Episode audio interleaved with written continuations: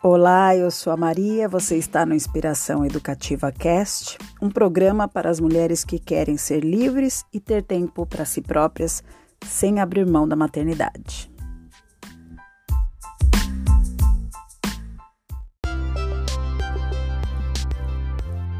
Hoje a gente está aqui para falar um pouquinho do conflito de ser mãe. Ao mesmo tempo que ser mãe muitas vezes é tão esperado, quando a gente tem aquela criança conosco, né, algumas inquietudes começam a aparecer, tá? E hoje a gente vai falar um pouquinho sobre possível porquê desse conflito, né, entre ser mãe e não ser mãe, como eu articulo isso. Falar sobre os conflitos de ser mãe daria um curso gigantesco, né? Então nesse vídeo a gente vai abordar um fator que contribui para essa tensão, né, entre, vamos dizer, maternidade e mundo social. Mas esses sentimentos de conflito, eles têm porquês. E vocês já observaram que eu gosto de falar dos porquês aqui no canal, porque eu realmente acredito que quando nós descobrimos os porquês, a gente traz elementos para o nível da consciência que a gente não tinha antes.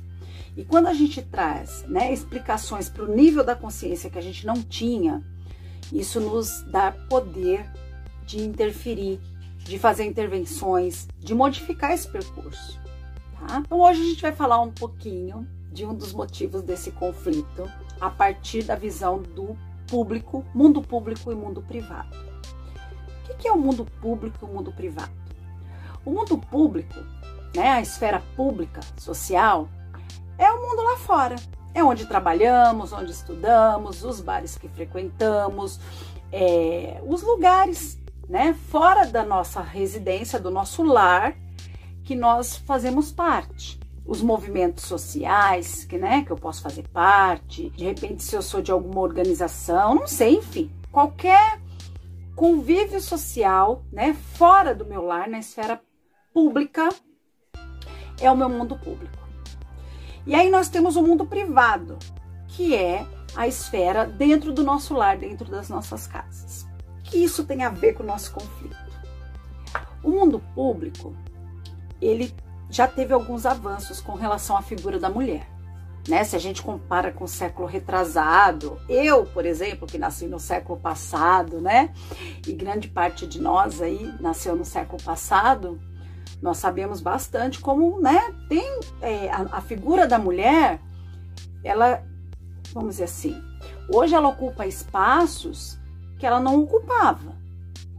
Nós estamos né, dentro da empresa, é, em cargos de chefia, nós vamos a bares, frequentamos restaurantes, não necessariamente acompanhadas de uma figura masculina, né? Às vezes sozinha, com os amigos. Então hoje ocupamos espaços que jamais pensaríamos ocupar um dia. Na esfera pública, né, embora a sociedade, é, principalmente a, a ocidental, seja extremamente patriarcal e machista, nós já avançamos bastante só que ao mesmo tempo que nós avançamos na esfera pública, com o direito de trabalhar, né, de estudar, de frequentar lugares que até o século retrasado, até mesmo o começo do século passado, eram de exclusividade masculina, lá no nosso mundo privado, que é o nosso lar, as coisas não avançaram tanto assim. O cuidar do lar, o cuidar dos filhos, ainda tem uma presença fortemente feminina. E aqui eu não tô nem falando de parceiros que não dividem tarefas, né? Não é isso. É que assim, socialmente, ainda é um universo que parece ser de exclusividade da mulher. Pelo menos de responsabilidade, né? É tão prova isso que às vezes a gente escuta aqueles maridos mais engajados, companheiros mais engajados, que dividem as tarefas domésticas, não é pouco comum eles se posicionarem com frases do tipo: eu ajudo em casa, né? Eu divido as tarefas, mas a responsabilidade no fundo acaba ficando nossa, das mulheres. E aí o que, que isso tudo gera, né? A gente tem um mundo, uma esfera pública que nos autoriza quase tudo mais uma esfera privada que ainda não avançou em ponto de igualdade com essa esfera pública. Os conflitos aparecem. né? Como se a sociedade dissesse pra gente assim: olha, você quer ser o que você quer? Você quer trabalhar? Ótimo. Você quer estudar? Perfeito. Você quer sair à noite com amigos? Tudo bem. Desde que você administre a sua esfera privada de forma a não interferir na sua esfera pública. Então você tem que cuidar de tudo lá no seu âmbito privado para que a sua vida pública possa caminhar. Quero tentar fazer com que você entenda que essa angústia da maternidade, né, um dos vieses que compõe essa angústia é justamente esse conflito público e privado. Sabe quando a gente trabalha e a gente sente aquela culpa que, ai, mas eu fico pouco com meu filho. Ai, eu queria participar mais. Ai, meu Deus, a minha casa é uma zona, porque eu trabalho, sei lá, nove horas, oito horas por dia, nove horas, mais o tempo de trânsito. A gente começa a se sentir muito culpada e a gente transfere essa culpa para nossa condição pública. Ai, é porque eu trabalho. Ai, é porque eu estudo. Quando na verdade o mundo na esfera pública está avançando para o universo feminino. A culpa de verdade é desse mundo da esfera privada que parece não avançar. O que, que significa? Que eu preciso aprender a administrar, a administrar a minha esfera privada em relação ao mundo público que eu tenho hoje. Né? O mundo público de hoje, a esfera pública de hoje, não é igual a de 50 anos atrás. Então, por que a condição da mulher continua igual no âmbito privado? Em termos de tarefas domésticas, de educação dos filhos, de cuidado com os filhos. Hoje nós não temos mais o mesmo tempo que as nossas mães tinham de ficar conosco. E a gente não tem que se sentir culpada por isso. Afinal de contas, nós ganhamos lá na esfera pública, lembra que era típica e exclusiva do universo eh, masculino espaço. Né? Espaço de atuar profissionalmente, espaço de poder estar é, tá dentro dos cursos de mestrado, doutorado, né, de pesquisa, enfim, é uma liberdade maior de fazer o que eu quero lá na esfera pública. Isso é um ganho gigantesco. Né? Então não tenho que querer que a esfera privada continue igual à do século passado, porque se a pública não tá, por que a privada continua?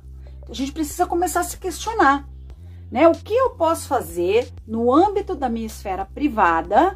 Porque a culpa, na verdade, está dentro de como a gente administra essa esfera do mundo privado, baseado no modelo de 50 anos atrás. Nós não estamos mais naquele modelo. Tá? Você não é uma mãe pior porque trabalha, não é uma mãe pior porque estuda, né? E você pode ser uma mãe muito melhor se você tiver consciência de tudo isso, né? De como essa esfera pública é importante para você se constituir enquanto mulher, enquanto uma mãe forte para os seus filhos, né? Porque afinal de contas, você, eles vão crescer percebendo que você tem uma briga lá fora, né? Nesse mundão aí lá fora. Como que você faz isso administrando melhor o seu tempo na esfera privada? Né, junto com seus filhos. Então, se eu não tenho 10 horas mais com os meus filhos, eu não tenho mesmo.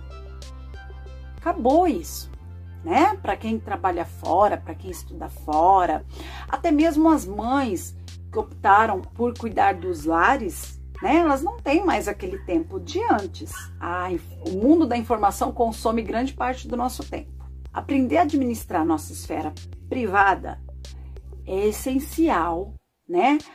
Ter consciência que socialmente ela continua estagnada faz com que nós possamos lutar para que ela avance, né? É, nós podemos sacar ferramentas para poder fazer com que essa esfera privada também avance para o universo feminino. Se eu não tenho mais 10 horas, mas eu tenho duas horas, como que eu faço essas duas horas valerem? Né? Se eu tenho 30 minutos por dia, como que eu faço essas, esses 30 minutos valerem? Porque é o que eu tenho. Eu não vou ter 10 horas. Ponto.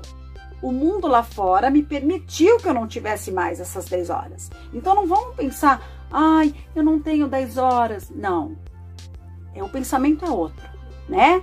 A esfera pública me permite que eu não tenho essas 10 horas com meu filho, porque ela me permite ser mulher nessas 10 horas, é, construindo outras coisas.